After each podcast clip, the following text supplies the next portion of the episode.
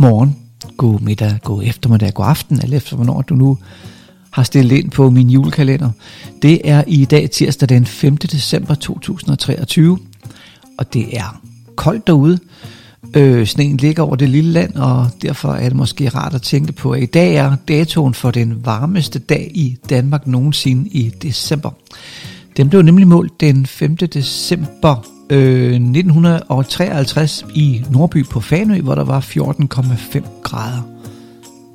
Det kunne man godt tænke sig i dag. Det var også øh, på denne dato i 1933, at spiritusforbuddet i USA blev ophævet. Det var blevet indført i 1920. Og endelig, trist, trist, trist, den 5. december 1974, der sendte BBC den sidste episode af Monty Pythons flyvende cirkus. I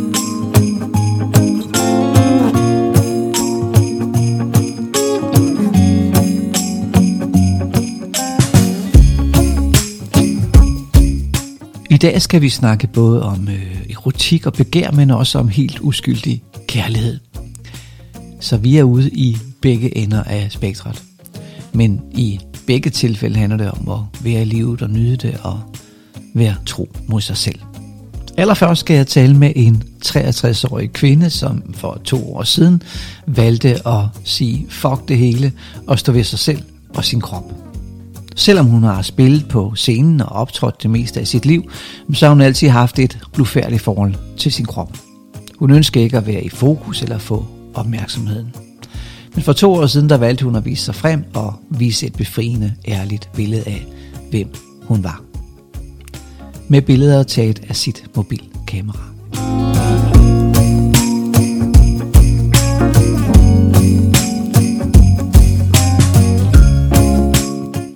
Kvinden, jeg taler om, hun er rockmusiker og bassist, og hun har igennem 40 år spillet tusindvis af koncerter rundt om i hele Danmark. Hendes navn det er Jette Schandorf, og Jette har spillet med så forskellige grupper som Halberg Larsen, News, Lis Sørensen og Halberg og Friends.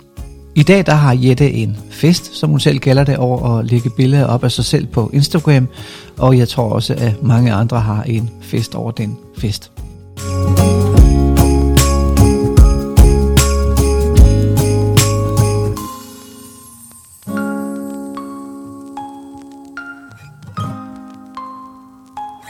Senere i kalenderen her i dag, der skal du høre mit interview med Kjell Haik, der jo er sanger og komponist og sangtekstforfatter og guitarist, og han fortæller om sin kærlighed til Hilda. Og det er også en mere alvorlig snak om det opgør, som Kjell havde med sin mor, som ikke synes, at Hilda hun var fin nok. Hun er da ikke noget for dig, plejede hun at sige. Så glæd dig til min snak med Kjell Haik, som afslutter dagens kalenderlov. Og indimellem skal jeg jo ringe til dagens fødselar, og det bliver også rigtig hyggeligt og sjovt. Så velkommen til kalenderen og glædelig 5. december. Men allerførst, så ringer jeg til Jette Schandorf. Det er Jette. Godmorgen Jette, det er Bo. Ja, hej, der var du. Tak fordi du, du, du vil medvirke i min øh, mandejulekalender. Øhm, vil, Ja, ja, vil, du ikke, vil du ikke starte med at præsentere dig selv? Jo, altså, jeg er Jette Jandorf, og jeg er 63. Jeg er bassist, har spillet, spillet bass og musik hele mit liv, men øh, nej, jeg startede med at spille, da jeg var 17. Og øh, det er jeg så ikke holdt op med, og det gør jeg stadig. Og så, øh, så er jeg pludselig sådan i en øh, moden alder begyndt at, at gå ind i mig selv og finde ud af, hvad jeg også har lavet af, hvad jeg slet ikke har troet, jeg skulle. Og har taget sådan en lille rejse, øh, som jeg så er på for tiden. Som Ja, og- handler om, at... Øh, ja, Ja, jeg fortæl. Jamen altså, den handler som i, i korte træk om at øh, blive 60. Øh, det var helt tilfældigt midt i corona, og min musik og alle koncerter, alt hvad jeg havde foran mig, blev lukket ned med trylleslag. Og det var ikke et trylleslag, det var et hårdt slag. Så pludselig er jeg helt alene. Og øh, ved et eller andet held, mirakel, sjov, pusløjeligt tilfælde, øh, bliver jeg så også isoleret, øh, hvad jeg aldrig har været før. Jeg har været gift i 40 år og har en kæmpe familie. Nå, men det afsted kommer så, at jeg pludselig begynder at, at sige, jamen nu kan jeg jo for helvede gøre, hvad jeg vil. og, det, og, det, og samtidig med at blive 60, og så øh, kvinde som jeg, øh, med en idé om, at det er nu, man pakker helt og deles ned, fordi nu, nu, nu, nu er vi i efteråret. Ikke? Eller er det, er det nu, jeg begynder at blive nysgerrig på, om der er mere inden i mig? Og det var så det sidste, der tog fat. Ja, fordi man kan jo sige, at du har jo pakket op i stedet for at pakke i i hvert fald. Ja, ja det har jeg da i hvert fald. og, og, og, og jeg skal lige sige, at jeg, jeg kontakter dig, fordi jeg så et opslag øh, fra dig for nogle dage siden på de sociale medier, hvor du, øh, øh, hvor du udtrykte din kærlighed til den maskuline mand. Og, øh, Oh, og, og, og jeg, har ikke, jeg har egentlig ikke fulgt dig så meget, men så, så har jeg været på Instagram, og så kan jeg jo godt se, at du, at du er i gang med en eller anden øh, fase, hvor du, hvor, du, hvor du lukker op for noget nyt i dit liv. Er, er, er, er det først startet, da, da du blev 60, siger du? Ja, Ja. det er helt, og det er også en sådan, det pusløjelige er, at det heller ikke er noget, jeg troede, der kom til mig. Det er ikke sådan, jeg har ligget og ventet på, hvornår kan jeg komme til det. Nej. Slet ikke. Altså, det var sådan mere eller mindre et tilfælde, vil jeg så sige. Og, og netop det der med at runde et skarpt hjørne, Mm. som kvinde også, at det der med, at nu er man så heller ikke... Det er svært at føle sig attraktiv på samme måde, så skal man finde noget andet. Men det, der, jeg, der var min ting, var nu bare, at jeg aldrig selv havde fundet det i mig. Mm. Det attraktive, det skønne. Og det, det, så laver jeg simpelthen et øh, pusløjeligt øh, stunt med at, at tage nogle billeder helt selv, hvor jeg faktisk begynder at, at holde min krop i, som jeg ikke havde nogen som helst øh, fred med. Ja. Så jeg vælger pludselig at tage nogle billeder af den, hvor jeg selv synes, den er sgu da dejlig nok. Og det starter så bare Tour de Force ind i mig. Og samtidig med en åbenhed over for verden, der hedder, hey, øh, giv noget. Jeg giver, jeg giver mig. Nu siger I, hvem jeg er, men jeg er simpelthen også bare... Øh, jeg bliver så glad, når andre også åbner op og viser, hvem de er. Ja. Og i hele den rejse og hele den lyst til at være en del og vise, så øh, har, har jeg, elsker jeg jo mandens natur. Det gør jeg virkelig. Jeg elsker hans powerfulde, maskuline alfa-energi.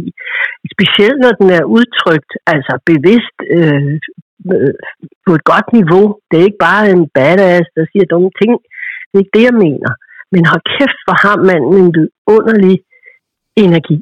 Og en vidunderlig seksualitet. Og alt, altså jeg elsker det. Og jeg kom sådan, jeg fik sådan lyst til at udtrykke min glæde ved jer.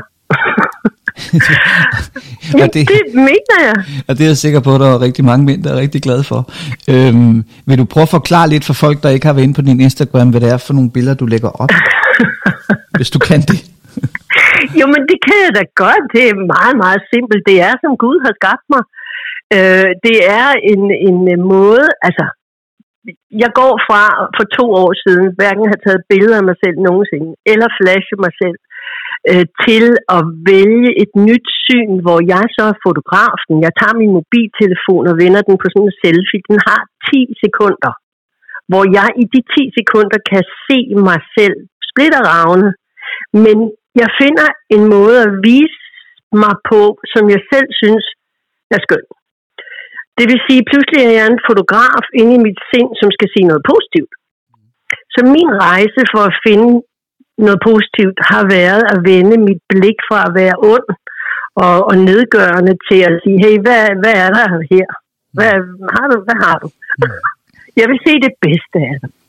Og så har jeg simpelthen bare taget en masse billeder i den rejse. Jeg er jo splitter ravne, bare tit.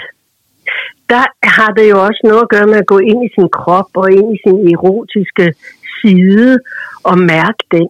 Det sker jo helt automatisk. Jeg har altid, når jeg spiller musik, følt mig i min erotiske side, fordi det er erotisk for mig at spille musik og blande mig med andre. Det er ikke bare at vise, hvem jeg er. Nej, det er det der sindssyge mix i at mærke, hvem jeg er, udtrykke det tydeligt, og så være i selskab med nogen, som også gør det. Mm. Men det er en proces... Og det har tit været mænd. Ja, Ja. ja. nå. Ja. Den proces under coronaen, var det, var det sådan noget, du, du gik og tænkte over i, i, i nogle måneder eller, eller halve år, eller var det noget, du tænkte en dag, det, det, det skulle det jeg gøre nu?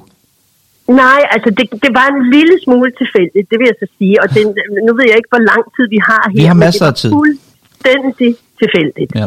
Jeg er mutters alene. Øh, jeg, jeg har det godt. Jeg er et let menneske, finder jeg ud af. Jeg, jeg, der skal ingenting til at gøre mig godt humør, hvis jeg ikke skal passe på, at alle andre også kan have det godt. Hvis jeg bare ligesom har mig selv. Så jeg danser rundt i stuen og har det dejligt og hører musik, når det passer mig. Og jeg er øh, øh, så i en situation, hvor jeg har skrevet en fjollet bemærkning på Facebook. Ærligt talt. Ja, det var noget med en, en Henrik Strube, engang en gammel hippie, som, som bliver ved med at poste billeder af sin dumme kat. Og så, øh, og- jeg på en eller anden mærkelig måde følger jeg med i det, og så har han sådan et kryptisk spørgsmål om, hvordan man nu skal æge katten, om man må, du ved, hvordan man nu er sød ved den. Ja. Og så begynder jeg at skrive om, hvad jeg gør ved min mis. Øh, øh, og det er jo fjollet. Men, men jeg kunne ikke lade være. Og det er der altså en, der ser, synes, det er et sjovt opslag. Han skriver, en mand, han skriver så til mig efterfølgende og siger, at han er forfatter, og, og ikke kun, men skriver erotiske noveller, og kunne godt tænke sig at digte en sammen med mig. Fordi jeg er musiker. Han, han tror, jeg har sådan en vild backstage-liv, hvor vi knaller stort set alt hele tiden. Ikke? og jeg er i festhumør, og har stort set ikke andet at lave, så jeg udveksler med ham faktisk. Meget sjovt. En vild fræk historie. Det havde jeg da heller ikke set komme.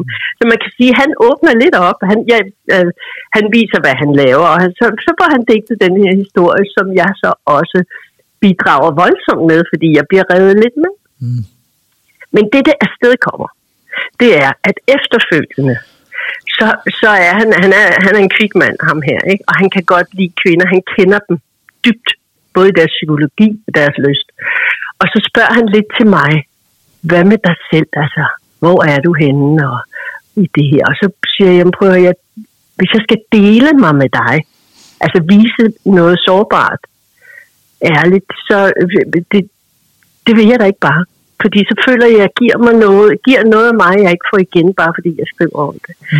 Og så formår han at lave et lille rum til mig, hvor jeg faktisk føler tillid nok til at dele mine tanker. Og i det rum spørger han jo, hvad, hvad synes du om dig selv? Er du glad? Og så, og så siger han, nej, det er jeg ikke. Jeg er faktisk dybt ulykkelig. Jeg, jeg, jeg, jeg har ikke fred med min krop. Jeg synes så bla bla. Og der bliver han så åbneren, kan man sige, ved at ligesom at sige, hey, jamen, øh, har du nogensinde taget et billede af dig? Så siger jeg, nej, det, det gør jeg heller ikke. Og så får han mig alligevel til at tage et billede af mig selv uden en travl på kroppen. Ikke sådan frækt, bare sådan blufærdigt nydeligt. Ikke? Mm. Og så spørger han, om jeg tør vise ham det. Og så siger jeg, nej, det, det er jeg ikke sikker på.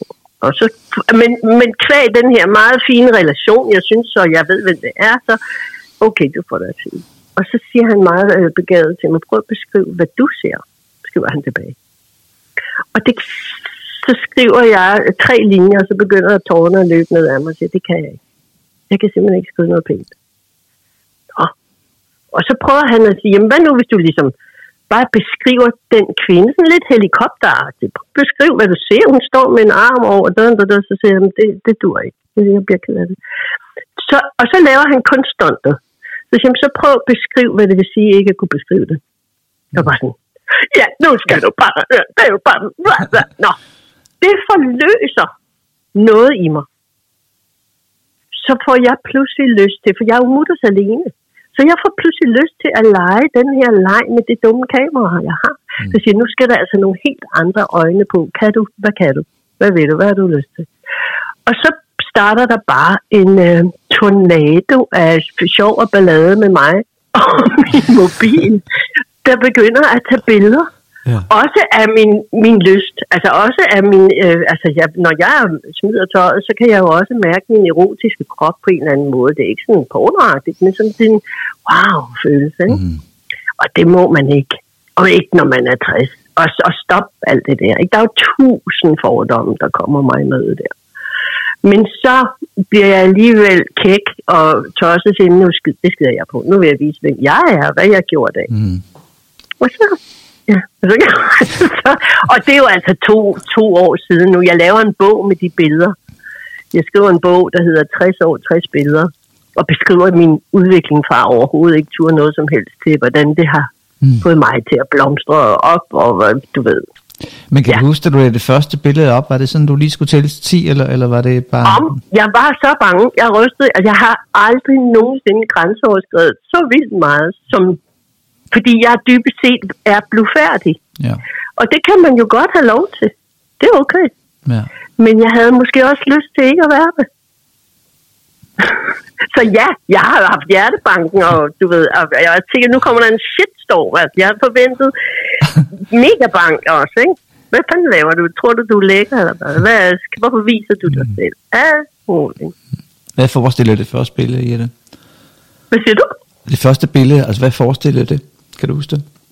Det aller, aller, altså som jeg lægger op? Ja, eller det første, som du jeg lægger op. tager? Nej, det første, du lægger op. Åh, oh, det kan jeg da knap og naps huske. Nej.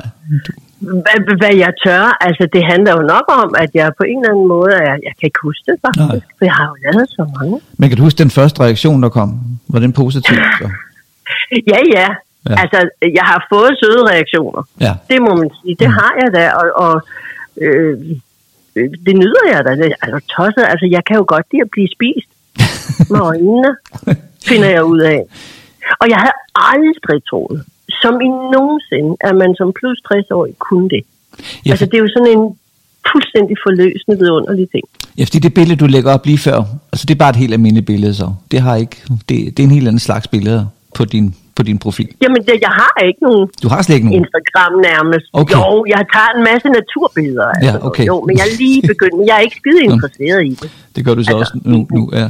øh, øh, hvad, med, hvad med dine omgivelser, dine nærmeste omgivelser? Hvad sagde de til det? Ja, de er, det er vel så en helt anden historie. De skulle så lige vende sig til det. Jeg har jo børn, og skal passe på ikke at, at grænseoverskride øh, dem for rigeligt. Jeg har en sød, sød mand, som kigger måbne på, som jeg har været sammen med i 40 år. Hvad fanden er der gang i? Jamen, hvad sagde de, Men- altså, da du, da du startede? Ah, men de kigger pænt den anden vej og får røde kinder, ikke? ja. Og så siger Mutti, hvad fanden laver du? Og så siger jeg, prøv at jeg er jo en knaldhæt, I ved det godt. og nu er det så det her, der kommer til at ske. Og jeg bliver jo glad i låget af det, og så vil jeg jo så sige, at min søde mand, som i den grad skal vende sig til, det er det, jeg gør, han har da aldrig haft det bedre. Hold nu kæft, han smiler altså herfra op til øh, himlen ind imellem. Ikke? Fordi jeg er jo begyndt at skide på, at jeg ikke holder af mig selv. ja. Jeg var bare sådan, ja, og nu giver jeg det, der er. Hurra, vil du lege med, eller hvad? Jeg inviterer jo ind til en fest. Og hvad er så responsen, du får? Ja, og den respons, du får, er den, er den en... Nej, det, jamen, de kommentarer, du får, er det, er det en del af det? Er det en del af, af, af festen? Jamen, det, det bliver det jo indimellem ved det, at jeg selvfølgelig bliver bekræftet af dem, der skriver noget, noget smukt til mig. Og så er der også nogen, der synes, jeg er redselsfuld. Ikke? Altså, det ved jeg, jeg forventer bank. Jeg forventer en shitstorm. Jeg kom jo i ekstrabladet med fire øh, fulde sider, Ja. da jeg havde lavet min bog. Ikke? Jeg forventede at få høvl også. Men det har jeg så ikke fået. Folk har holdt deres kæft. De har jo været søde nok. Ikke? Ja. Og dem, der jeg havde noget pænt at sige, siger det uforbeholden. Det, det er sgu da fantastisk.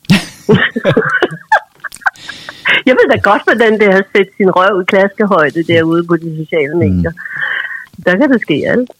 Hvorfor Men jeg har jo også det der... Nej, Ja, ja, undskyld. Ja, gå videre. Nej, men jeg har jo også sådan, altså, I don't give a fuck. jeg synes jo, det er uskyldigt på den måde, at det er jo en kærlighed Ja.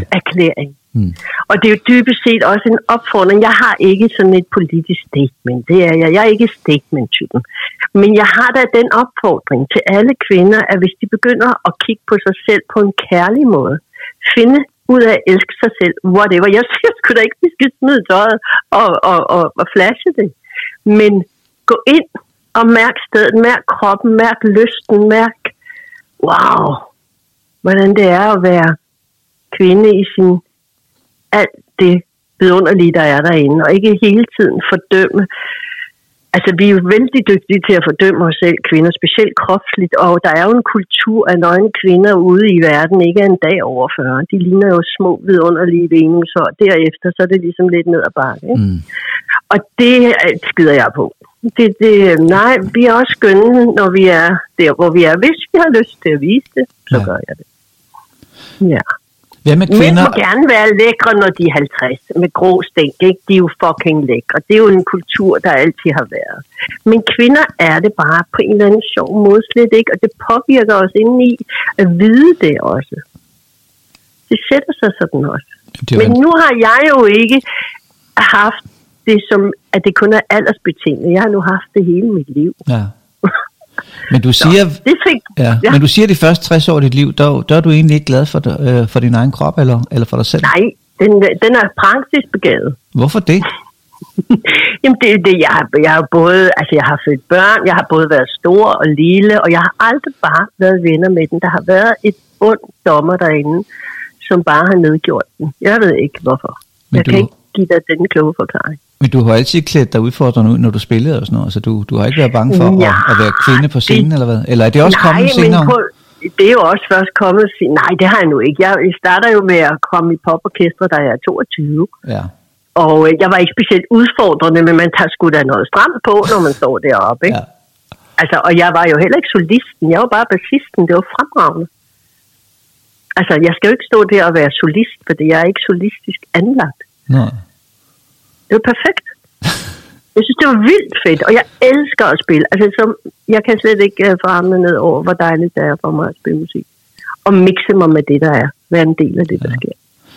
Hvad siger ja. kvinder til, til, øh, til det? Altså, altså ser de dig som en øh, altså inspiration, eller, eller, eller er der nogen, der siger... Dem, der tør sige noget, Ja. ja. fordi det, der er så vildt, ikke? Nå, dem, der tør sige noget, de fleste er positive. Altså, jeg holder kæft, hvor du modig. Gid jeg også tur. Mhm. Gid jeg også kunne mærke det der. Gid jeg, nøj, havde dit mod.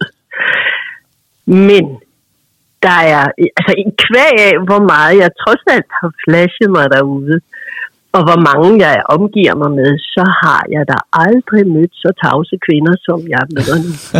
De er muse stille, og det er nok fordi, og de plejer de jo ikke at være. De har jo, om jeg så må sige, ordet i deres magt ret tit, ikke? og specielt når man kommer op i årene.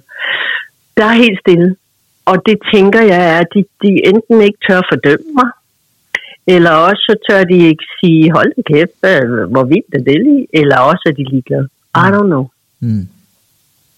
Men dem, jeg møder, som åbner sig for mig, de får røde kinder og smiler over hele femmeren og siger, hold da kæft, det er fedt. Kan, kan, kan du godt fortryde, du ikke, at du ikke gjorde det her, for, da du var 40? Eller er det fint nok, du starter nu? Jamen prøv at høre, det er jo lige præcis det, der er så vidunderligt. Jeg er fucking 60. Det er det, der er miraklet. Fordi hvis jeg var 40, så ville det være lidt patetisk, ikke? Ja. og der havde jeg ikke behovet for det. Nå. Jeg har slet ikke troet det her.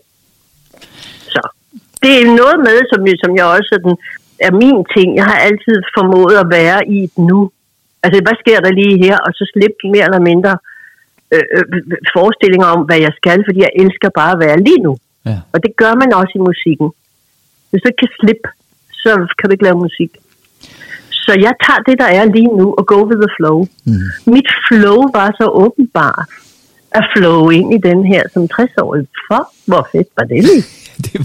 Men jeg har ikke sådan en gid, jeg gjorde det før, slet ikke. nej. No regret. Nej, jeg kan se. Altså, Ældresagen har jo ikke kurser i det i hvert fald, men det, jeg synes, det er sindssygt. det, det er mere slive sten og, og, og skære i træ og sådan Ja. noget, og, og Jamen, strikke. det gider jeg ikke. Nej. Altså, det kommer ikke til at ske med mig, og det er jo ligesom også det, der var min ting ved at gøre det her. At sige, jamen, prøv at, jeg skal ikke med en bus til Hartsen og gå på museum. Altså, det bliver ikke mig. Og jeg er virkelig dårlig til at bage kager. Men handler det her ikke også om, at vi når bullshit-alderen? Altså, jeg er selv 67, og jeg er lidt fucking ligeglad, hvad folk tænker, fordi at jeg, øh, at jeg har fortjent det nu, og jeg har ikke så lang tid tilbage, og så har jeg lov til at være mig selv. Jamen er det ikke noget med også at, at vågne op en dag, og så tænke, nu, nu er jeg ikke bange mere? Er det også noget med det, tror du? Jo, jo, det er det jo. Men altså, det jeg gør er jo, altså det som sætter mig afsted, det er, at jeg gør noget, jeg ikke tør. Jeg gør noget, altså det giver mig et lille kick.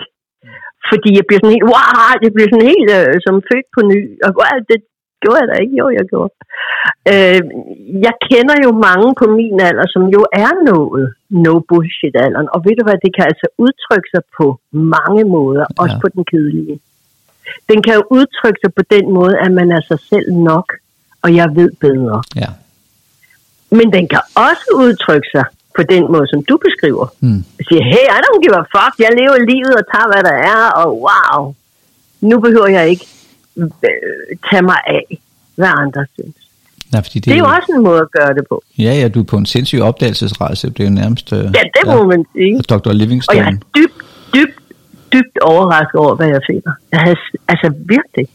Hvad finder du? Altså, hvad har du fået ud af de her to år? Hvad har du lært om dig selv?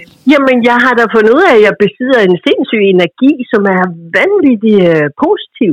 Jeg besidder en krop, som er dybt, dybt erotisk, hvis den får lov. Og jeg besidder et sind, som er totalt happy, Mm. som elsker at dele, og som elsker øh, øh, energi. Og det er derfor, jeg skriver det opslag til mænd. Jeg elsker jeres energi. Altså, når den bliver udtrykt og manifesteret og vist i al sin skønhed, den kan så meget shit, men den kan holde kæft, og kan den noget fantastisk, når den er powerful i min verden. Ikke? Og det vil jeg så gerne give udtryk for, fordi jeg, det må man da godt. Men det må jeg da heller ikke. Men det gør jeg alligevel. Ja, hvorfor må du ikke det? Fordi, øh, fordi den, den danske mænd kryber lidt, lidt langs husmuren i øjeblikket, tror jeg. Ja, det, Altså, er det, jamen, det er jo også det, jeg bliver sådan, altså, jeg, det er jo også det, jeg får en fornemmelse af indimellem, når jeg er ude. De begynder ligesom at holde igen og smiler sådan lidt op og siger, hold nu kæft, hvad, må jeg sige det her, eller må jeg, skal, altså, ah, Mm. hey. Og derfor vil jeg jo bare ligesom sige, hey, giv, noget, giv det, der er, vis det. Og, og jeg mener, selvfølgelig er tiden jo, hvad den er, men den behøver ikke kun være det. At der skal være plads til det hele. ja, fordi man kan sige, at du går faktisk imod tidens, øh, tidens tendenser. Jamen, jeg er så politisk ukorrekt, så Ja, det det, kan jeg kun... skønt, ja. Altså, Det er jeg virkelig, og det er også det, jeg fornemmer med den øh, voldsomme tavshed, som egentlig er i min omkreds. De kigger pænt den anden vej, når jeg kommer går. og så snakker vi lidt om noget andet. Ja. Ikke? Det er hende der med nøgenbillerne. Ja.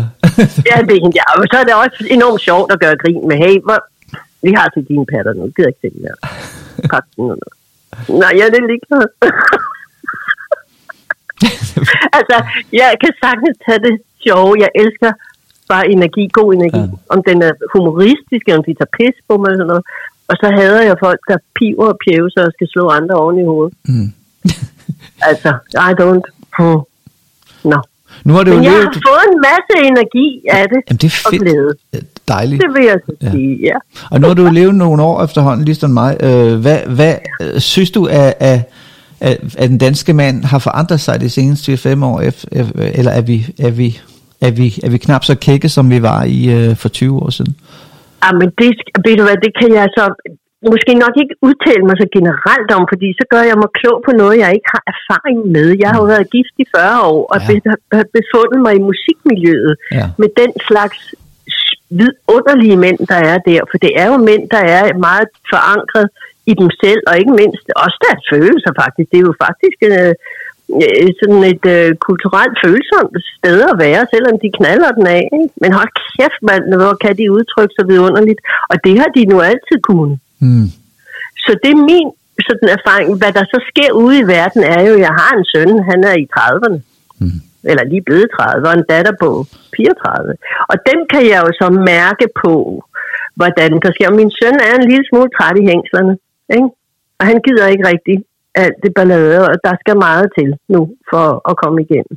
Så jeg kan mærke sådan en lille mathed, som jeg egentlig synes er lidt synd. Nysgerrigheden forsvinder, det skulle blive for besværligt, og man skal have, høre på for meget, før man overhovedet kommer i nærheden noget, altså, Ja. og alt det der. Ikke? Så det er det, jeg mærker. Det skulle blive bøvlet, og det var ikke rigtig bøvlet, da jeg var yngre. Fordi vi gad godt hinanden. Vi var jo derude for pokker. Og vi fik alle de bank, der var, eller ikke bank, eller oplevelser, vi ikke troede, vi skulle have med hinanden, fordi vi var jo bare sammen Mm. Hele tiden. Så din opfordring, det er, at vi mænd, vi stadigvæk flirter og er maskulin og spiller op, og ikke er bange for at være mænd. håber Jeg, Nej, jeg mærker, at den, den bliver holdt tilbage, den lyst. Ikke? Mm. Fordi man, de gider heller ikke, så, altså, de gider ikke på bank, vel? bare fordi de kan lide at sige, at en kvinde har en smuk røv. Altså hold nu op. Mm. Så lad de hellere være. Men jeg kan da, du må da godt sige til mig, at jeg har en lækker røv. Altså. Mm. Det må da godt, hvis du synes det, altså. det, kommer ikke, det kommer ikke til at ske her. Nej, men forstå mig ret. Jamen, jeg forstår altså, det. Ja, ja, og, og, og, og, det, det, så er det heller ikke værre. Nej. Men, men, men det er jo min verden. Ja. Bliver du ja. ved med det her, til du bliver 80? Nej. Hvorfor? Jeg, jeg har det jo hele tiden sådan, jeg tror, jeg pakker det i morgen. Hvad fanden, hvad laver du? Hvorfor det? Jamen, fordi det er da også for galt, og nu har vi også set det, ikke? jeg ved det virkelig ikke. Altså, jeg er jo, jeg tager den på øret. Ja. Jeg er jo dybest set en øh, improviserende, et improviserende menneske, ja. som tager det, der kommer til mig. Mm. Og hvis, det, hvis der er nok kød på, så bliver jeg der. Og hvis det er ligesom ikke... Jeg har ikke et projekt med, jeg skal. Jeg har kun et projekt med, hvad jeg har lyst til. Og det kører jeg med. Så det her, det er også din legeplads, ikke? Åh oh, jo. Ja. Jeg har en fest. Ja, det er for det. jeg kan også Og jeg vil ønske, at andre vil give noget af sig selv og få en fest. Du hørte Jette Schandorf.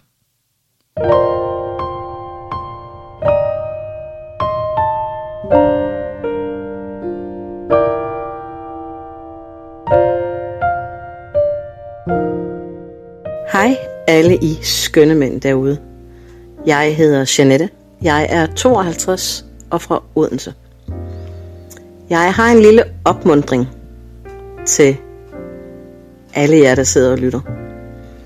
Jeg har talt med en del af mine mandlige venner, både yngre, jævnaldrende og ældre.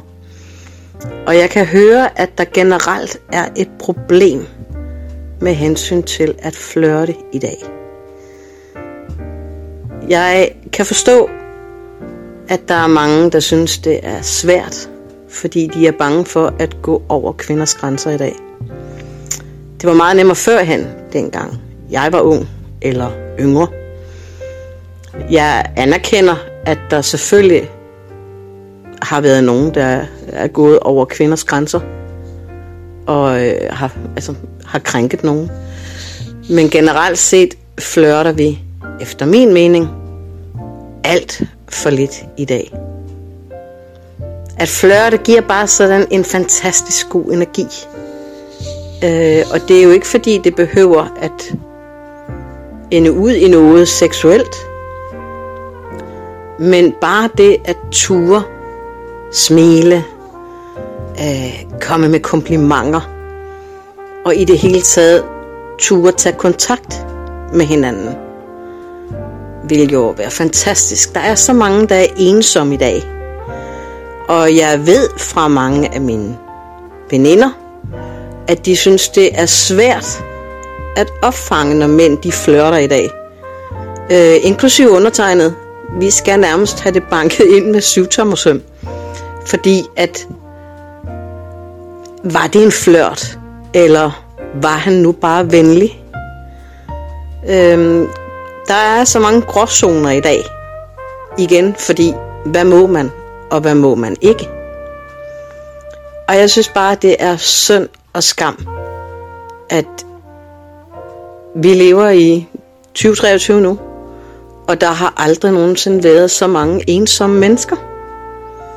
Så hermed en opfordring fra mig til dig, der sidder og lytter med her. Flørt noget mere. Du må godt. Lad være med at være bange for at tro, at du antaster nogen eller gør noget. Smil og skab noget god energi i hverdagen. Jeg håber, du tager det op. Og rigtig glædelig jul og godt nytår fra mig til dig.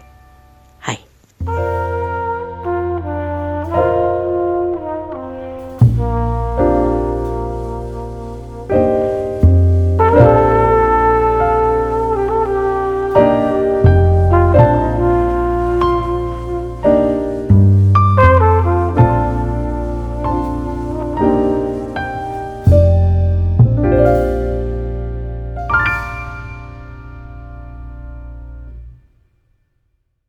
Og så skal vi ringe til dagens fødselar. Det er i dag tirsdag den 5. og det er René. Vi ringer her. René her. Godmorgen René. Bo Østlund fra julekalenderen. God, godmorgen, Bo. Og, og tillykke med fødselsdagen. Det, tak for det. er tirsdag den 5. i 12. 2024. 23. Øhm, vil du ikke præsentere dig selv ganske kort?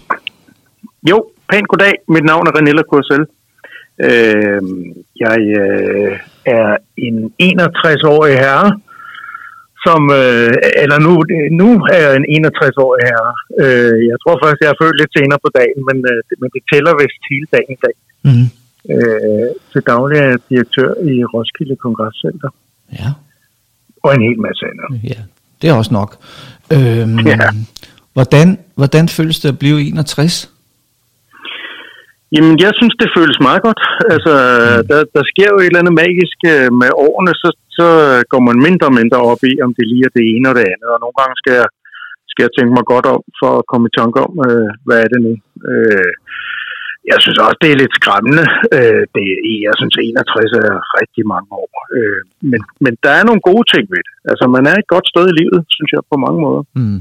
Hvorfor? Mm, jamen, jeg tror, at øh, altså, man gider ikke så meget bullshit mere, og man er lidt mere klar i mailet. Øh, man har også meget mere overskud. Altså, jeg er helt vildt optaget af kærlighed øh, på alle mulige planer, øh, og, og, og, og det er noget andet nu, end det var for, for, øh, altså for bare 10 år siden, eller for 20 år siden, hvor man var optaget af, af børn, og optaget af karriere, og optaget af jobs og udfordringer og alting. Ikke? Mm. Øh, så, så er der et helt andet overskud til, til alting nu. Hvordan kan man, altså hvordan er du mere optaget af kærligheden for 10 år siden? Kan du, kan du beskrive det? Jamen, altså, jeg, altså, når jeg tænker over det, så øh, altså, kærligheden til, til min hustru, altså, det er langt mere prioriteret nu, end, øh, end det var dengang, fordi mm. der var det jo sådan noget med, at altså, i gamle dage, der var det noget med en gang imellem at tage på et døgn et eller andet sted, hvor man fik tid til hinanden. Øh, og nu er det langt mere sådan en ongoing, daglig proces øh, at bruge kræfter øh, på hinanden på den måde, fordi det er der, det vigtige er, kan man sige. Ikke? Mm. Så, så der er et eller andet plan med, med min hustru, kan man sige. Øh, og så er der noget med ungerne. Altså, øh, de, jeg har jo seks børn, det er sindssygt mange børn. øh, de, de fem af dem er, er flyttet hjemmefra. Ja. Øh, og, og, og så ser man dem på en anden måde, og mere prioriteret, end hvis det er det daglige trummerum. Ja. Jeg har stadigvæk uh, Louis derhjemme, uh, og, og med ham er det selvfølgelig stadig på samme måde. Men, men, men det at uh, prioritere dem og være med i deres liv, uh, og, og, altså, er jo på en helt anden ligeværdig, prioriteret, bevidst måde, end det var, da man bare skulle hjælpe dem frem i livet og hjælpe med lektier og køre dem til og fra og alt det der. Ikke? Mm. Øhm, og det samme med vennerne, altså kærlighed til vennerne, altså det der med prioriterede venskaber, hvor man øh, prioriterer det på en anden måde, ja.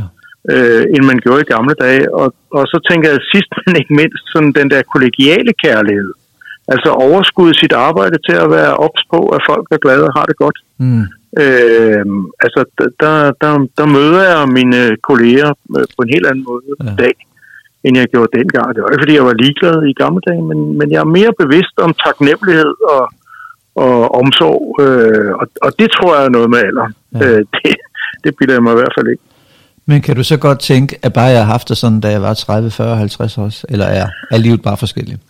Efter hvad det er? Mm, ja, nej, jeg tror, livet er forskelligt. Øh, altså, dengang jeg, jeg var direktør i Rådet for Sikker Trafik, eller i koncernmarketingdirektør i Danske Bank, der var, der var det bare der gik det hele op i arbejde, og det var jo ikke fordi, jeg ikke øh, havde, havde kærlighed til min hustru eller, eller, eller, eller til mine børn. Øh, det var bare samtidig en masse praktik, der skulle løses. Mm. Øh, og nu er man øh, på et andet sted, hvor, hvor man øh, på en måde har mere tid, men også er bedre til at prioritere tiden, ja. end jeg var dengang. Ikke? Altså, det er nemmere at sige nej øh, til et eller andet, der, der er urimeligt. Og, og så tror jeg også, at det, med alderen bliver man måske også så privilegeret, at, at, øh, at jeg nu kan sige, at jeg laver ikke noget, jeg ikke har lyst til. Ja. Og, og, og da jeg var yngre, der lavede jeg æderpærk meget, jeg ikke havde lyst til. Øh, altså forældremøder og, øh, og møder på arbejdet og krav og forpligtelser og fusioner og, mm. og alle mulige udfordringer, som, øh, som, øh, som kom i en lang øh, række. Ja. Øhm, og nu kan man prioritere det, ikke? Nu ser du... Og det er måske privilegeret. Ja. Du sagde ikke så meget bullshit, og det er op, jeg er jo 67, så du er en knejt ved siden af mig. Men, men, men ikke, og jeg, jeg synes, jeg oplever det ved, at jeg ikke er bange mere. Altså, tror du ikke, det, det, det også handler om at vågne op en dag øh, som mænd, øh, og, og ikke være bange for at være elsket nok, eller være dygtig nok, fordi at der ikke er så meget kage tilbage på, på livstallerkenen, nu skal vi, nu skal vi fandme bare have det godt. Ja. Jamen, det, det, det, det tror jeg, du er ret i. Altså, det, det, det er nemlig også der, man tænker, altså ens, øh, man har efterhånden oplevet, at nogle af ens rigtig gode venner er faldet fra. Altså, de mm. pludselig døde af en blod, blodprop eller af kræft eller et eller andet andet. Og, og det gør selvfølgelig, at man, øh, man, øh, at man bringer sådan, man, man bliver bedre til at prioritere, og bedre til at, at sige nej og, og insistere på, hov, det gode må vi også lige. Derfor bliver det også vanvittigt, når samfundet vil til at bestemme øh, så meget mere over, over os, øh, som jeg synes, man ser i disse, i disse år. Altså, øh, altså det der med, at vi skal arbejde mere, og vi skal ja. arbejde længere, og hvordan skal vi arbejde alt muligt. Altså helt ærligt, vi knokler. Ja. Øh, og i virkeligheden skulle politikerne bruge mange mere, meget mere kræfter på at, øh, at give nogle bedre rammer for familieliv og for alt muligt andet. Tænk, hvis vi havde den samme tid, øh, mens vi har børn, som vi har nu, mm. øh, når vi ikke har børn. Ikke? Ja. Øh, jeg, jeg er sjov nok øh, ved at bygge til derhjemme, og det er jo sådan helt bagvendt, øh, når alle ungerne er ved at være flyttet hjemmefra, man begynder at bygge til. Men det er fordi, det, det slog mig sådan øh, helt panisk. Øh, og når man har så mange børn, og de alle sammen får kærester, og selv får børn, mm. hvor skal vi være henne, når det er jul og alt sådan noget? og, og, og det gjorde simpelthen, at jeg fik sådan et projekt, der hed, ej, vi må have en kæmpe stue, hvor at alle kan være samlet og holde fest og være, og være tæt. Wow. Øhm, så en julestue? Og, og det, ja, det kan man sige. Fars mm. julestue. Fars, og, og, det er og det er 60 kvadratmeter, og det skal der jo til med så meget. altså, det er bare flere og flere. Øh, og og, og det, det slog mig en nat øh, for et år siden i panik. Hov, vi kan snart ikke være nogen steder, øh, og sådan må det simpelthen ikke gå. Ikke? Så, wow. så må der ryddes ja. noget af haven og bygges til. Hvad med, hvad med det at kunne se målstregen til sidst og sige, der, der er sgu ikke så lang tid, som der har været. Jeg føler også, at, at tiden går stærkere og stærkere. Da jeg var, da jeg var 17 år, så, kunne, så var det jo 1000 år før det blev fredag igen, jeg kunne, jeg kunne score en eller anden pige. Og, og, og nu synes jeg bare, det er, at det, jeg kom hjem fra Sverige for 10 år siden, det er, det er som i går. Altså. Kan ja. du ikke have en eller anden en, en bekymring for, at, at lige pludselig så er du 10 år ældre, mens du blinkede? Jo, og, det, og, og jeg kan sagtens genkende, det går simpelthen så hurtigt. Øh, og, og det kan man godt blive, øh, blive sådan ramt af. Øh, men jeg tror, at det, det jeg vinder det til, det er, det er sådan netop at prioritere kærligheden. Ikke? Mm. Altså at sige, hov, altså min, min kone og jeg, vi tog et uh, tantra-kursus, og, og det, for det første ville jeg ikke have mod til at have gjort det for mange år siden. Uh, men, men nu, nu gør man det på en anden måde, og det, det er noget med at være langsom, og det er noget med at, at være der for hinanden og sådan noget. Vi var suverænt de ældste på det der kursus. Øh, men, men, men, altså, men det giver rigtig mening nu, og, og du ved, det er det. Altså, så nu, det kan godt være, at det går hurtigt øh, til målstregen, som du kalder det, men, øh, men lad os nu prøve at gøre det langsomt imens. Det var heller ikke for at ødelægge det gode humør. Nej. Nej, det må du heller ikke. Altså, lige præcis i dag, der handler det om at, øh, at være langsom i, i ja. livet og nyde det og, og give plads. Ja. Hvis du selv kan orkestrere resten af dit liv, hvad, hvad vil du så gerne have, det, det bliver for et? Jamen altså, min, min, øh, altså, jeg har fået tilrettelagt et liv, hvor jeg har gang i mange ting. Altså, jeg, jeg er landsformand i Parkinsonforeningen og bruger kræfter på det, og det der med at have en god sag, man kæmper for, det giver mening. Mm. Øh, og så sidder en hel masse bestyrelser øh, og, og hygger mig med det. Ja. Øh, min kone synes, jeg skal holde op med at arbejde og gå derhjemme, og ja. det kan jeg ikke forestille mig. Nej. Øh, Hvorfor ikke? Altså, hun er... Mm, jamen, det... Altså, jeg, jeg tror, jeg er sådan en ekstrovert. Jeg trives så næres af mennesker og relationer. Ja. Øh, og, og, og min kone, hun synes bare, det er hyggeligt, når vi er sammen og vi kan, og så kan vi gå tur ved vand og sådan noget. Det synes jeg også er hyggeligt, ja. men, men øh, det der med dagligt at udfordres og, at mødes med nogen, øh, der er på vej og alt sådan noget, det, øh, det giver noget. Så, så, så lige nu kan jeg ikke forestille mig, at jeg skal holde op med at arbejde. Det må jeg bare konstatere. Det er også, det er også farligt at stoppe for tidligt. Man skal være klar i hvert fald. Ja, det tror jeg også. Og, Ja. og, og jeg synes også, at jeg ser rigtig mange eksempler på folk, der holder op, og nu har de set så meget frem til deres otium, og så falder de døde om øh, Ja, to år senere. Ikke? Ja. Altså, det, det skete også for min egen far. Så vi, det, der skal man tænke sig godt om i hvert fald. Ja, det tror jeg. Ja. Så skal vi lige snakke jul til sidst. Hvordan holder I jul i jeres familie? Jamen altså, nu er jeg jo bygget fars julestue til, ja. øh, og, og det betyder, at, øh, at øh, det er den helt store tur med, med alle sammen, der kommer, og, og i øvrigt også min, min ekskone og Ja. øh, svigerforældre og, og alting, så det er sådan en kæmpe menageri. Ja, Øh, og, og jeg elsker at lave mad, og jeg, alle vil jo have noget forskelligt, så der er både flæskesteg og, og and og det hele. og, og det er bare som det skal være, ikke? Okay. Øh, okay. Bliver I mange, siger du? Ja, det gør vi. Altså, jeg, har- jeg har ikke helt talt op. Nej. Men altså, nu, nu, er, nu er tilbygningen færdig, så, så de kan bare komme. Så skal, du, bare- så skal du bare lave parkeringspladser udenfor nu. ja, præcis. Ja. Ja. præcis. Ja, hvad skal I have? Altså, I, I- skal have flæsk og and. Skal I også have... Um, er det også med dister, eller der er ikke nogen fynboer med?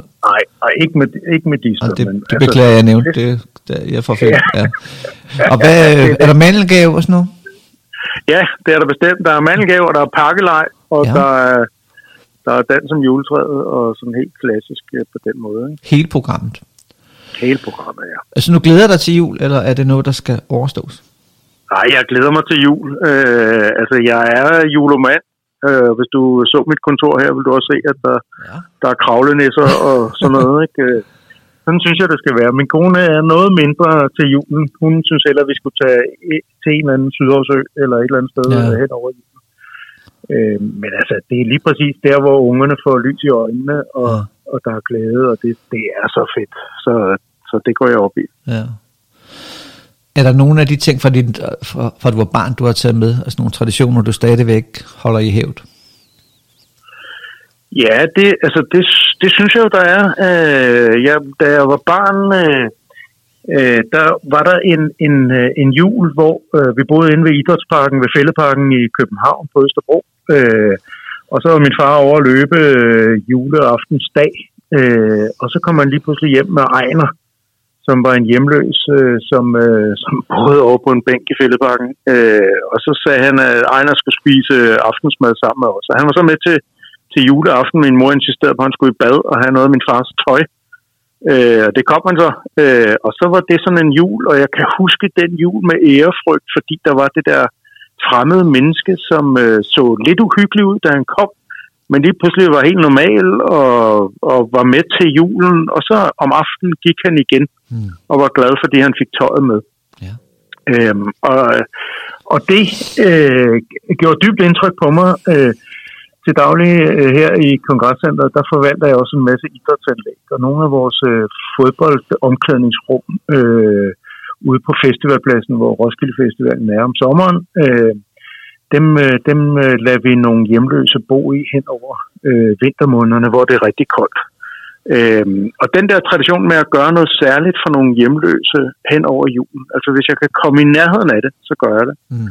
Øh, og nu netop juleaften, så, så kører vi ud øh, med, med, altså mens vi er om dagen, øh, kører vi ud med nogle øh, julegodter til dem. Det Ja. er nogle øh, behjertede, frivillige mennesker, der, der sørger for, at de kan komme ind og ud og alt sådan noget, og passer lidt på dem. Ikke? Ja. Men altså, der er bare så mange hjemløse, og vi glemmer det, og lige præcis i julen, øh, hvor det jo er koldt, øh, der kan man godt gøre noget ekstra. Mm. Mm. Øh, Roskilde er den by i Danmark med flest hjemløse, som måske skyldes øh, Sankt Hans og sådan noget. Ikke? Øh, Mm. Men, men altså, det er sådan noget, vi ikke rigtig lægger mærke til. Men det er i blandt os, og, Ja. og det synes jeg er en juletradition, at man må prøve at, at gøre noget ved det. Ved du hvad, det var den fineste afslutning, og jeg kan kun anbefale alle andre at, at gå ud og gøre noget godt for andre, i, øh, ja, når det bliver juleaften. Ja, så Tak, det tak for snakken, René, og glædelig jul til dig Selv og alle dine kære, ikke? Jamen lige måde. Ha' det godt. Ja, det godt. Og tillykke med fødselsdagen, for guds skyld. Tak. hej, hej. Hej.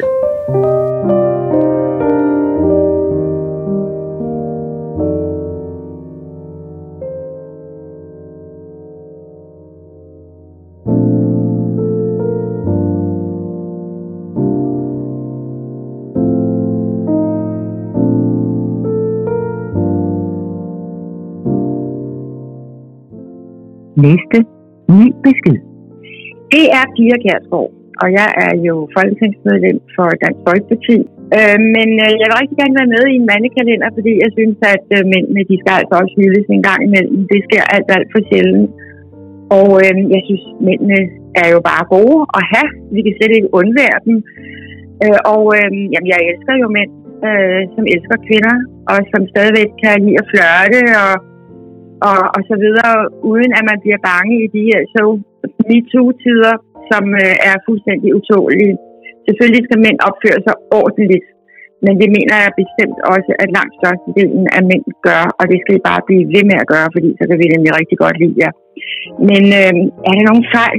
Ja, en gang imellem kan I godt glemme nogle ting. Nu er det jo december, så husk endelig at købe julegave til hende, I holder rigtig, rigtig meget af.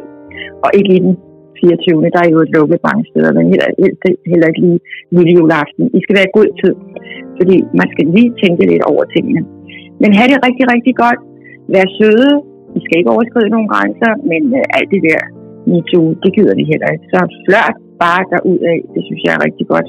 Så I have det alle sammen. Rigtig god jul.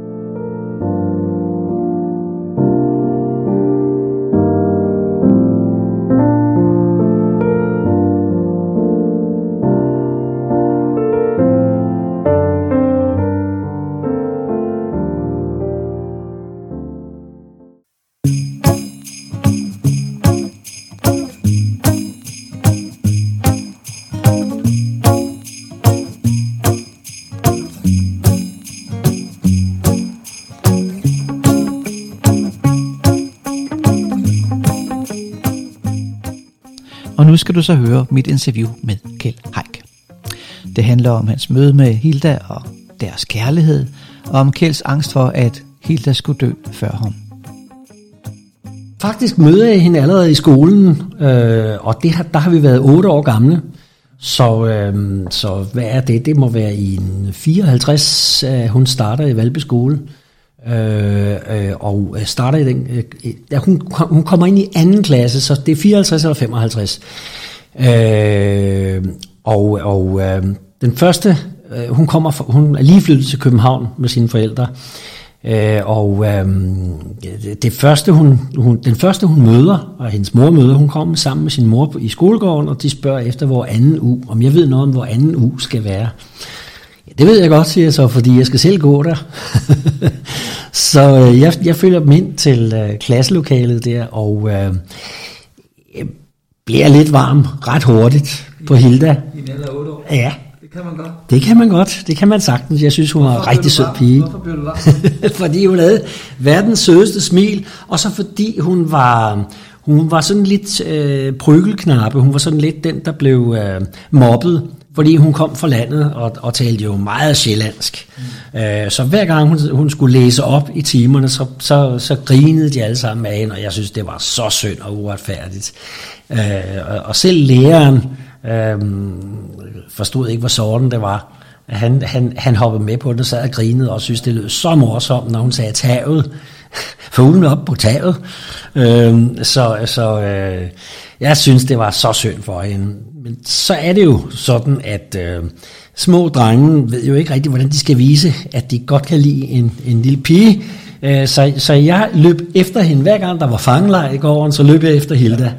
Og øh, øh, når, jeg, når jeg kunne komme til dig, jeg havde en eller anden elastik, så skød jeg efter hende, så, og hun synes, jeg var så irriterende. Men det var, det var med sådan en lille elastik på omkring madpakken, som man tog af, og så satte man på fingeren, så og så kunne man ramme hende, ikke? Og øh, det var selvfølgelig også en mærkelig måde at vise, at man, man godt kunne lide hinanden på. Men, øh, men det, var, det var da i hvert fald min måde at, at gøre det på, og hun synes, jeg var hammerende irriterende. Så blev vi jo skilt, da jeg skal øh, på, på gymnasiet inde på Verdensvej. Vi flyttede, øhm, og, øh, og øh, det, fordi dengang var det allerede i mellemskolen, altså det der svarer til 6. klasse, hvor, hvor man, man kunne komme på øh, gymnasium og starte der. Ikke? Så, øhm, så sker der det, at da vi er, jeg er lige fyldt 15, og Hilda er fyldt øh, 14, øhm, øh, så, så blev, vi, bliver inviteret til en klassefest i øh, hendes klasse, øh, på grund af, at der er en af de andre, som har fødselsdag. Mm. Og øh, nu er det sådan, at i den klasse, der var der en masse høje piger. Hilda var absolut den mindste i klassen. Alle de andre var nogle høje piger, og de ville gerne have nogle høje drenge, de kunne danse med. Og der var, jeg var en rimelig pæn højde, så jeg blev inviteret med som den høje fyr, og så siger min kusine, som også gik i klassen, så siger hun, du må meget gerne tage din guitar med, hvis du gider. og det gjorde jeg så til den her fest den øh, 4. Marts 1961.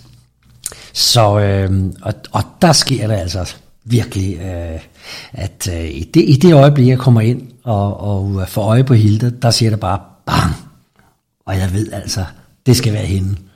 Er det første gang? Altså selvom jeg har gået sammen i skole i de andre år? Det er første gang. Ja, Hvor lang tid har der været pause, og ikke set den anden? Der har været pause siden, øh, det er, hvad bliver det? Øh, jeg var, hvad har jeg været? Jeg er gået ud af, af fra, fra 6. klasses begyndelse, øh, første, første mellem, øh, så det er, det er en, det er en to-tre år, der har okay. vi ikke har set hinanden.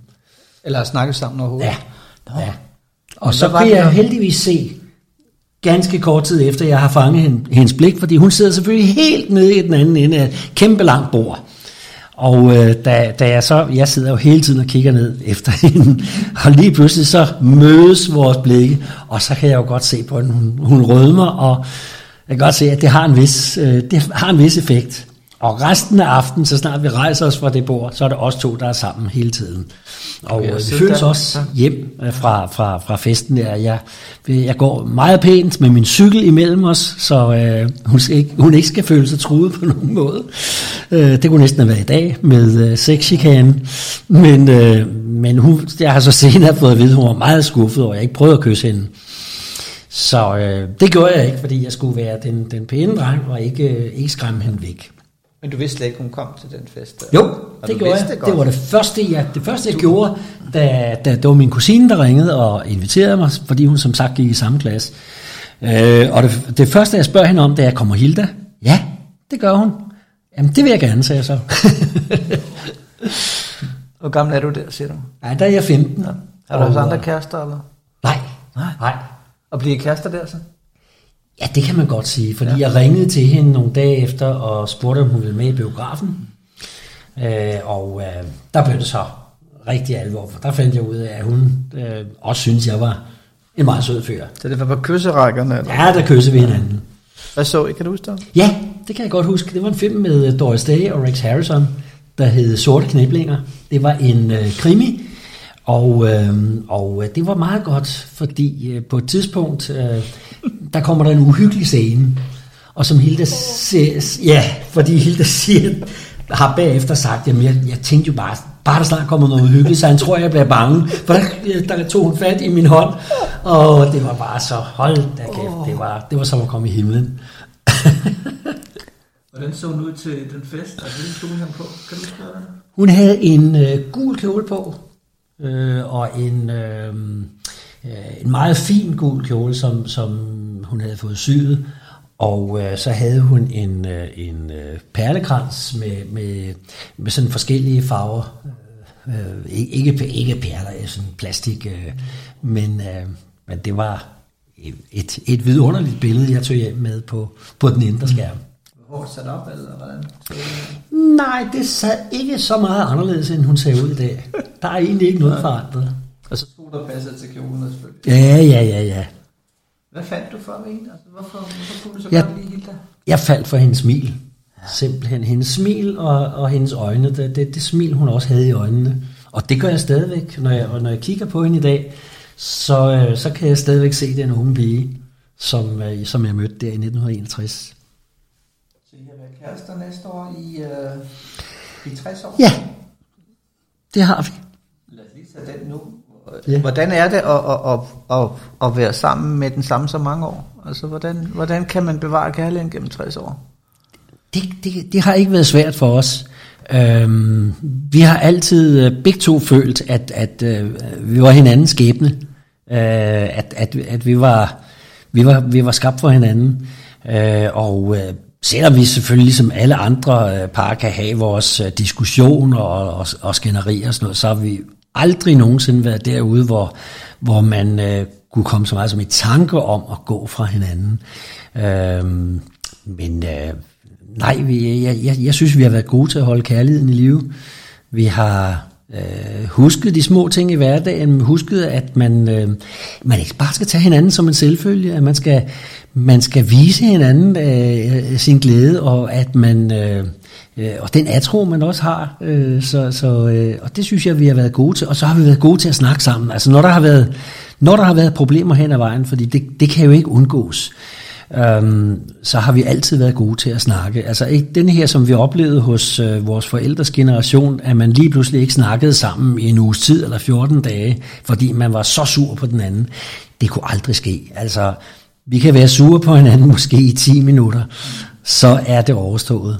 Øh, det, det, vi, det kan, vi er gudskelov gode til at snakke om det, og sige, jamen altså, ved du hvad, det må du også undskylde øh, jeg gjorde sådan og sådan, men det var fordi, og så videre, og, og, øh, og det, skal jeg nok, det skal jeg nok lade være med en anden gang. Så det, det har vi altid været gode med. Mm. Men ser du som ligesom en slags altså skæbne, jeg mødte hinanden, eller, eller hvordan ja. opfatter du jeres møde? Ja, jeg opfatter det øh, som, at, at, at, at det, det, var, det var skæbnens øh, mening, at, at, at vi to skulle finde hinanden. Det har jeg, det har jeg altid følt mig sikker på.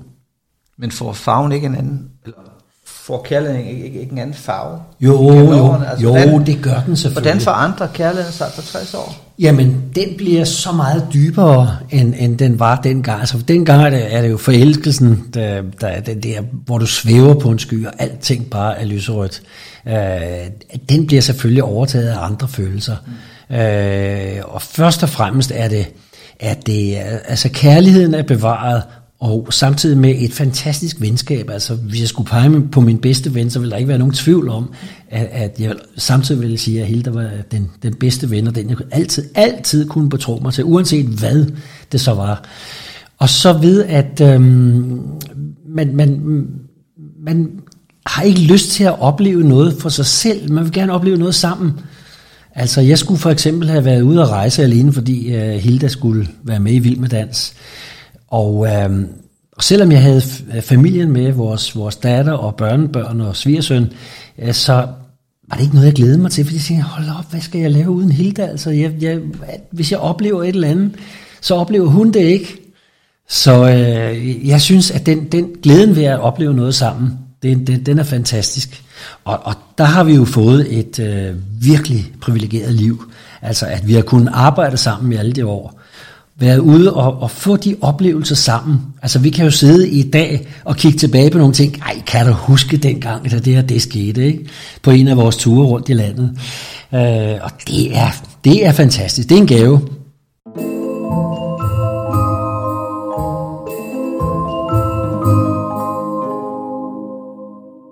Det pudsige var, at min, min mor øh, aldrig rigtig accepterede Hilda. Altså, Øhm, det, var, det var rigtig, rigtig svært øh, for Hilda at, at takle, at, at hun aldrig nogensinde blev accepteret af min mor. Øh, men til sidst, øh, de sidste gange vi besøgte min mor, der siger hun, der siger min mor, nej Hilda, kommer du og besøger mig. Og så siger hun, hvem er du? til mig. Så, øh, så, øh, det, så du er ikke så tæt med din mor i dit liv, som du er med din far? Nej, nej, nej det er jeg ikke. Er det hele livet igennem, eller er det først de senere år? Det er især de senere år, det er det. Altså som barn, min, min, min mor var en, en, en god mor, øh, god og kærlig mor, da jeg var barn, men hun havde svært ved at acceptere, at jeg blev stor og havde mine egne meninger og sådan noget. Det, det, jeg skulle helst blive ved med at være hendes lille barn. Mm. Øh, hun, hun accepterede aldrig rigtigt, altså hvis, hvis vi var uenige og sådan noget, hun, hun kunne slet ikke se det fra, fra min side. Og da jeg så øh, øh fandt Hilda, så siger, så siger min mor, ja, men hun er da ikke noget for dig. Fordi min, min mor var sådan, øh, uden at det skal misforstås, hun, hun var lidt snobbet og øh, havde set mig gift med en eller anden øh, sagfører øh, datter eller, eller sådan noget i den retning. Og så kommer Hilde som bare fra en arbejderfamilie øh, ind i livet, og det, det havde min mor meget svært ved. Hun synes, jeg giftede mig under stand. Lige præcis. Men, øh, men, men og, og, og det var synd for Hilda. Hun havde nogle fantastisk svære år, og selvfølgelig tog jeg altid Hildas parti. Jeg kunne ikke drømme om ikke at tage Hildas parti øh, øh, nogensinde.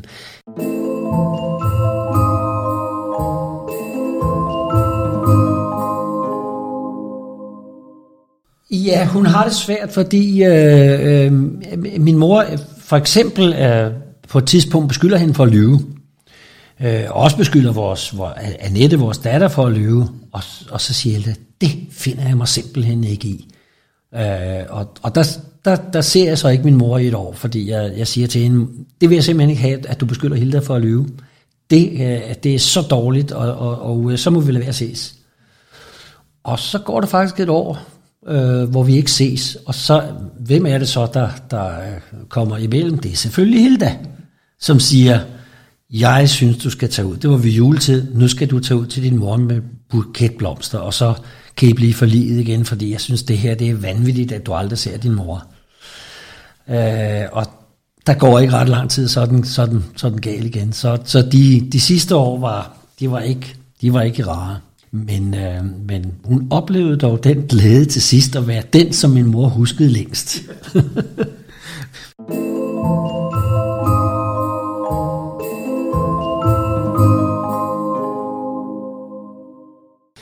For et par måneder siden, der øh, ringede Annette og sagde, kommer I ikke, kommer I ikke lige over og besøge os? Vi har kaffen, øh, kaffen er over, så og, vi gider at tage lidt brød med og sådan noget. Og det gjorde vi, og det var rigtig hyggeligt. Så siger hun, nu skal vi ud og gå en tur.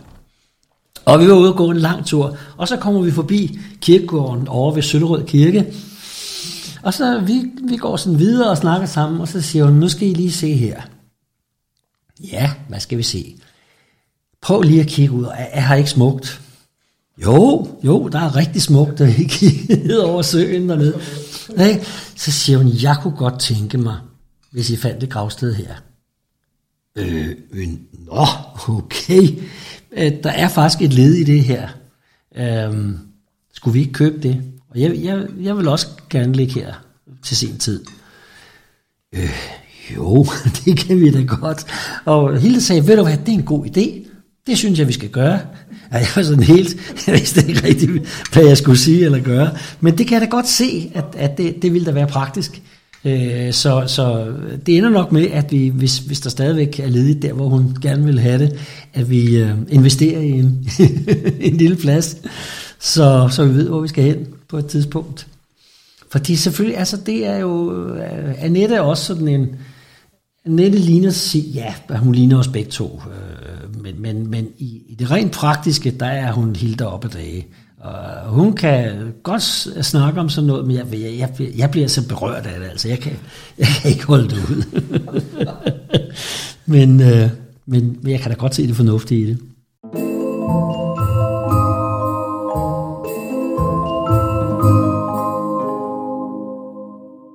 Og det jeg øh, det jeg frygter i dag, det er ikke, ikke selv at dø, men jeg frygter at skulle miste Hilda. Det tror jeg ikke, jeg vil... Øh, det, det, det kan jeg slet ikke se, hvordan jeg skulle håndtere.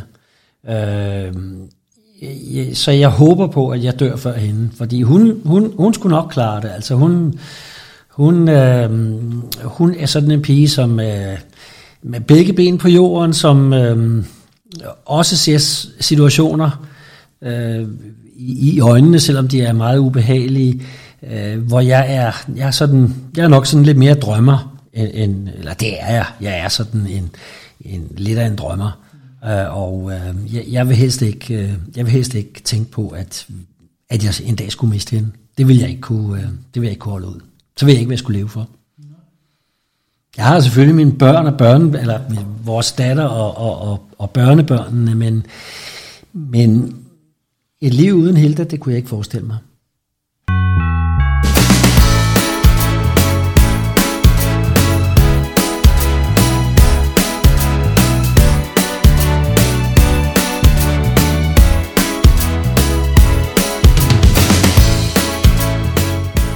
Hvis du synes om kalenderen her, så håber jeg, at du vil dele den i hele dit netværk, og jeg håber også, at du vil gå ind og give den en anmeldelse der, hvor du hører den.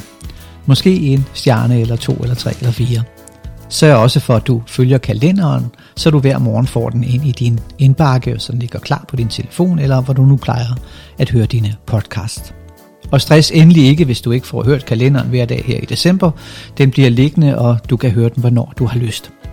Det vil sige, at du efter jul eller januar eller februar kan gå ind og høre lige nøjagtigt de afsnit, som du synes er interessante.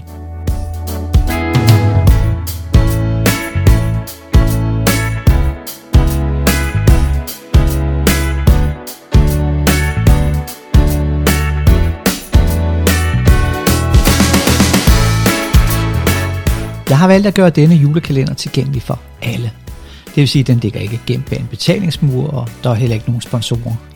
Jeg laver den, fordi jeg synes, det er vigtigt, og fordi jeg ikke kan lade være. Men hvis du har lyst til at støtte mit arbejde, så er det også muligt. Med en kop kaffe eller en pizza eller en tur i biografen. Læs mere om det i omtalen af kalenderen, hvor du hører den, eller gå ind i Facebook-gruppen, der her Kimer i Klokker, hvor du kan læse nærmere. Jeg er taknemmelig for hver eneste støtte, jeg får. Tak for det.